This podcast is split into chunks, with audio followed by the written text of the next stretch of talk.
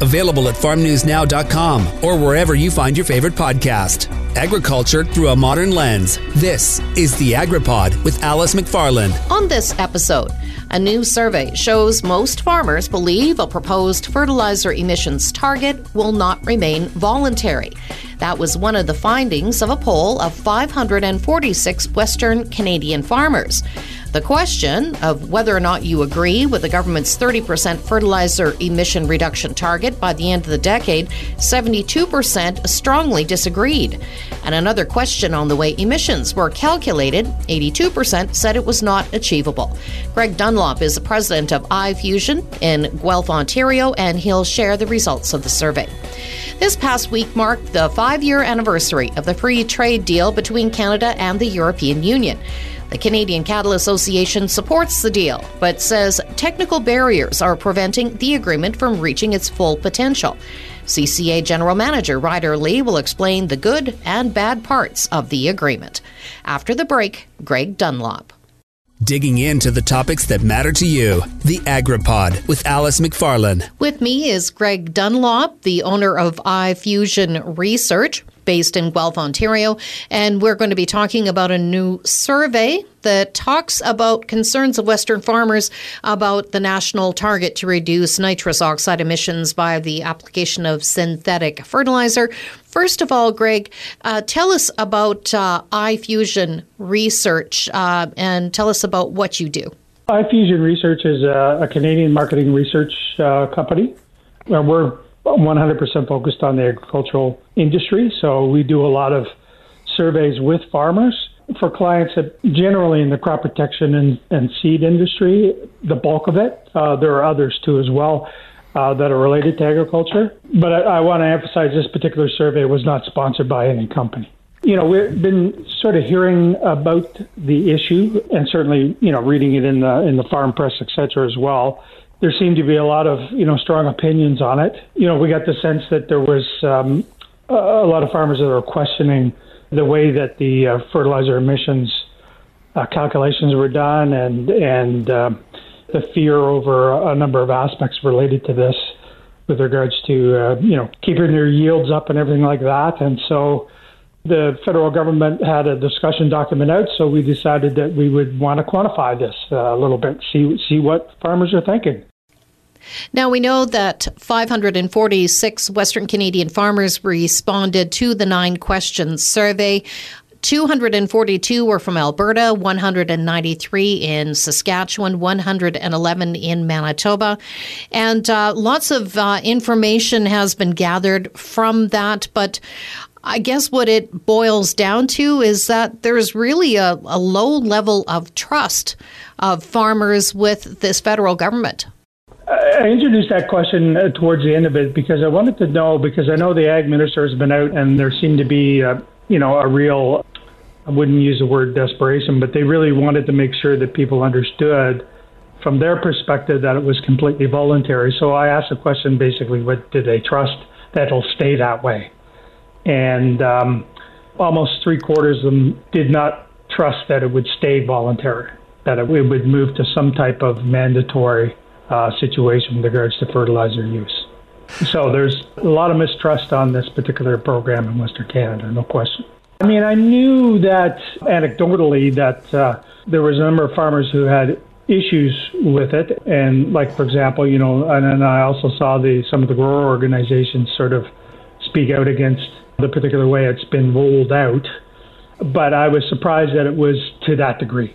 Yes, I thought it would be a little bit more split but uh, it's quite evident that the majority, uh, the vast majority, I would say, you know, from a description point of view, that uh, don't agree with it and think it's going to be tough to meet, etc. Why do you think there is such a low level of trust between the federal government and Western Canadian farmers? Think the real issue is sort of the top-down nature of it. You know, I know they've maybe had discussions with, you know, some organizations, etc., but there is a general uh, mistrust because there's a number of things that have happened in agriculture, as you're probably aware of, right? The issue with regards to the, you know, meat labeling and them having to back off that once they got flack on it, to their carbon taxes, the new diesel fuel standards that are coming, etc. So And then, you know, on top of that, in Saskatchewan, you had a little incident with regards to federal environmental people sort of going on farms and testing without necessarily the knowledge of the owner. So I think all those things could lead to a little bit of, of mistrust. Do you think it's as simple an issue as Ottawa taking a more collaborative approach on the issue and uh, talking more with farmers? For the last almost 20 years now, I've been involved in doing survey work with corn growers across Canada with regards to the use of uh, BT corn, because the, the overall concern has always been that uh, overuse of the BT corn would lead to more insect resistance. So they've always had best management practices for that.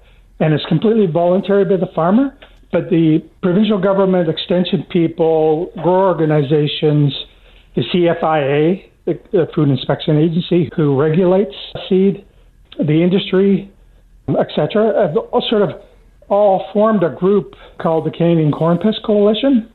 You know, they meet on a regular basis, and the whole concept is how can we educate, how can we create awareness for the best management practices.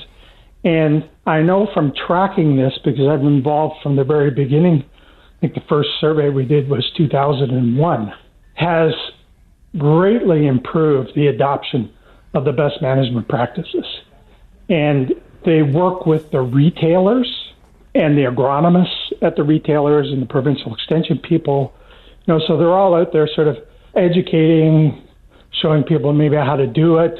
It's a result of the new technology that has helped. So it's an excellent sort of type of model that if you want to have, you know, if you have a particular goal in mind and you have multi stakeholders, of doing this without being punitive, without being heavy handed on it, right? And uh, I think that would be, from my opinion, would be a good type of model to use for this particular area. Greg Dunlop is the owner of iFusion Research. His company surveyed prairie farmers on their thoughts on the federal proposal to reduce nitrous oxide emissions from synthetic fertilizer by 30% by the end of the decade. That survey found 83% opposed to the concept. After the break, Ryder Lee with Canadian Cattlemen's Association talks about the five year anniversary of a trade agreement between Canada and Europe digging into the topics that matter to you. The AgriPod with Alice McFarland. Ryder Lee is the general manager of the Canadian Cattle Association, and we're talking about the five year anniversary of the trade agreement between Canada and the European Union. And uh, Ryder, the association has been very supportive of the deal, but there's still some technical barriers that are really preventing um, full potential being realized in this duty free access within the agreement. You know, 65,000 tons is nothing to sneeze at for Canadian access. So that's the win. The frustration has been we haven't been able to realize that because the other barriers that continue to get in the way. Now, the EU uh, does not view Canadian food safety system as a whole. So, what does that really mean? Well, basically, we try to negotiate access on the basis of if it's good enough for our consumers, it should be good enough for yours, recognizing that our food safety system is robust. And we're not there with the EU on this agreement. So they've got this and this and this and this requirement, and oh, and we're going to add this one on there. Or, well, we don't allow this thing. Some of those things are things that Canadian plants use, and our food safety system says those are positive for consumers, for shelf life, for other things like that. So we really would like them to say, yeah, if it's good enough to sell to Canadians, it's good enough for Europe to import. Are some countries just indirectly putting up barriers uh, to prevent uh, trade from flowing normally, or is this being done to protect European producers, or is it just a way of saying that um, this is the way it works in the EU, EU and you must adapt to it? I think it's both. Most countries are prone to say something like that, and if they're not focusing on their consumers, especially so, this costs consumers in Europe in not being able to access products that they might want to. So that's unfortunate. And there is an element of protectionism in there, no doubt. So we see this globally. This isn't necessarily specific to Europe. Maybe they're just leaders in the ability to finding other ways to protect their industry. And, and we've seen it on the competitiveness of production. If your competitiveness is less and you have less access to modern tools like we do in North America, then you're going to find other ways to compensate for that. As food prices rise, um, do you hope that European governments would ease regulations to allow more Canadian beef for import if there turns out that there is a cost benefit for the consumer? You'd hope. But time and time again, governments around the world have leaned towards protectionism instead of leaning towards consumer access to products from international trade. So, the history being a guide, I don't think that's always enough to get it done. There needs to be positive, generally, for their trading industry, and we see that with beef. You know, this has been a great game for beef exports from the EU. So it can work both ways. They need to get there. So it's never a straight line from, hey, this would be great for your consumers. Just do this. No, there's lots of ways that countries around the world will put that further down the list than you think they should. It's that very high end. They're paying a top dollar for cuts that we'd recognize. When you get into the stores in, in the EU, you know, there's room to bring in that grain fed beef genetics steaks into there that can do very well. It's a high value market, but the thing is, our plants aren't going to run only away for the EU for only certain parts. You need to have a broader access and a way to sell all the parts of that animal around the world and this agreement doesn't allow for that. So it's not profitable to align your plant for just those parts that go to the EU. On the flip side of this, just how much European beef is coming into Canada? It was about 11 times in 2021 and 11 times more. So in that 16,000 tons of beef. So it's disappointing and, and that ratio is looking to grow. So we've got a case to be made over there that hey, are we trading partners? This is looking pretty good for your producers. Let's make sure it's a two-way street. What kind of European beef is coming to Canada? Is that hurting our Canadian producers? Well, it's that part where you can't always see exactly, but where is that bidder not bidding for Canadian beef or sitting on the sidelines? And and a good chunk of it is in Eastern Canada and in some of that veal market. You know, you've got a lot of dairy-based beef coming out of the EU, a lot of sausage coming out of different countries, and uh, it's varied and of course it impacts. It's it's displacing some of the things that uh, we were providing before they showed up, and sometimes it, it, it won't be an impact because we've found another buyer and maybe they're higher value and some of this is lower value coming in. So it works both ways. We're more interested in, yeah, if they can access our market and we've got consumers that want to buy their product, that's fine if we can access your consumers and sell them our product because I think we compete just fine.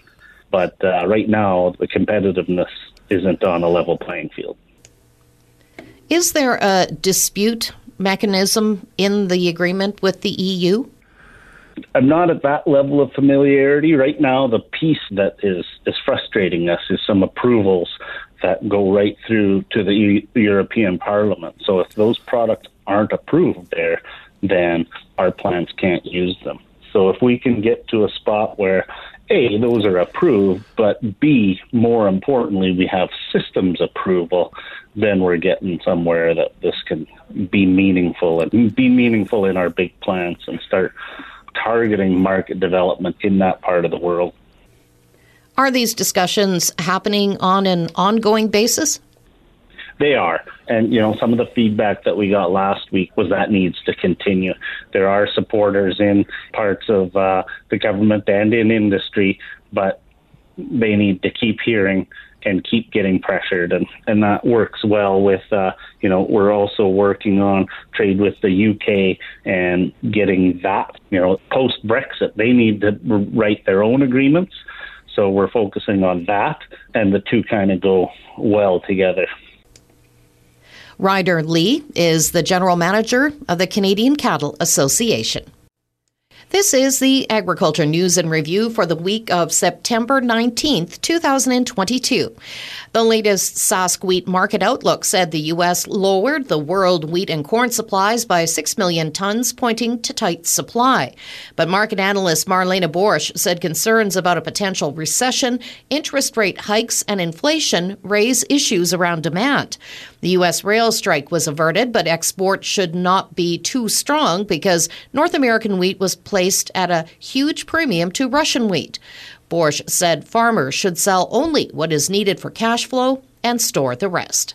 Expect to see lower beef supplies next year as more cattle are going to slaughter in the United States this year. Combination of drought in the western states and short feed supplies are the two main issues. Mark Jekanowski is the U.S. Department of Agriculture Outlook Board chair. He said current prices are good and look to improve in 2023. He expected a 7.5% increase for the average U.S. steer price. It's a different forecast for pork, with prices weaker than anticipated this year. Approximately a 2% decline in price, with U.S. pork production expected to rise about 1.5% next year. Brisk producer deliveries at Harvest are filling space in country elevators. Following shipping week five in early September, the terminals were at 61% capacity compared to 43% during the previous week. Grain companies and farmers are wondering if CP and CN Rail will be able to handle the larger crop this year. Even at the early point of the 2022 23 crop year, there are red flags, according to Wade Sobkowich, the executive director of the Western Grain Elevators Association. He hopes the railways come through, but there are doubts. The railways hope Mother Nature will be kinder this winter following last November's flooding in BC and extreme cold during the first couple of weeks of the year.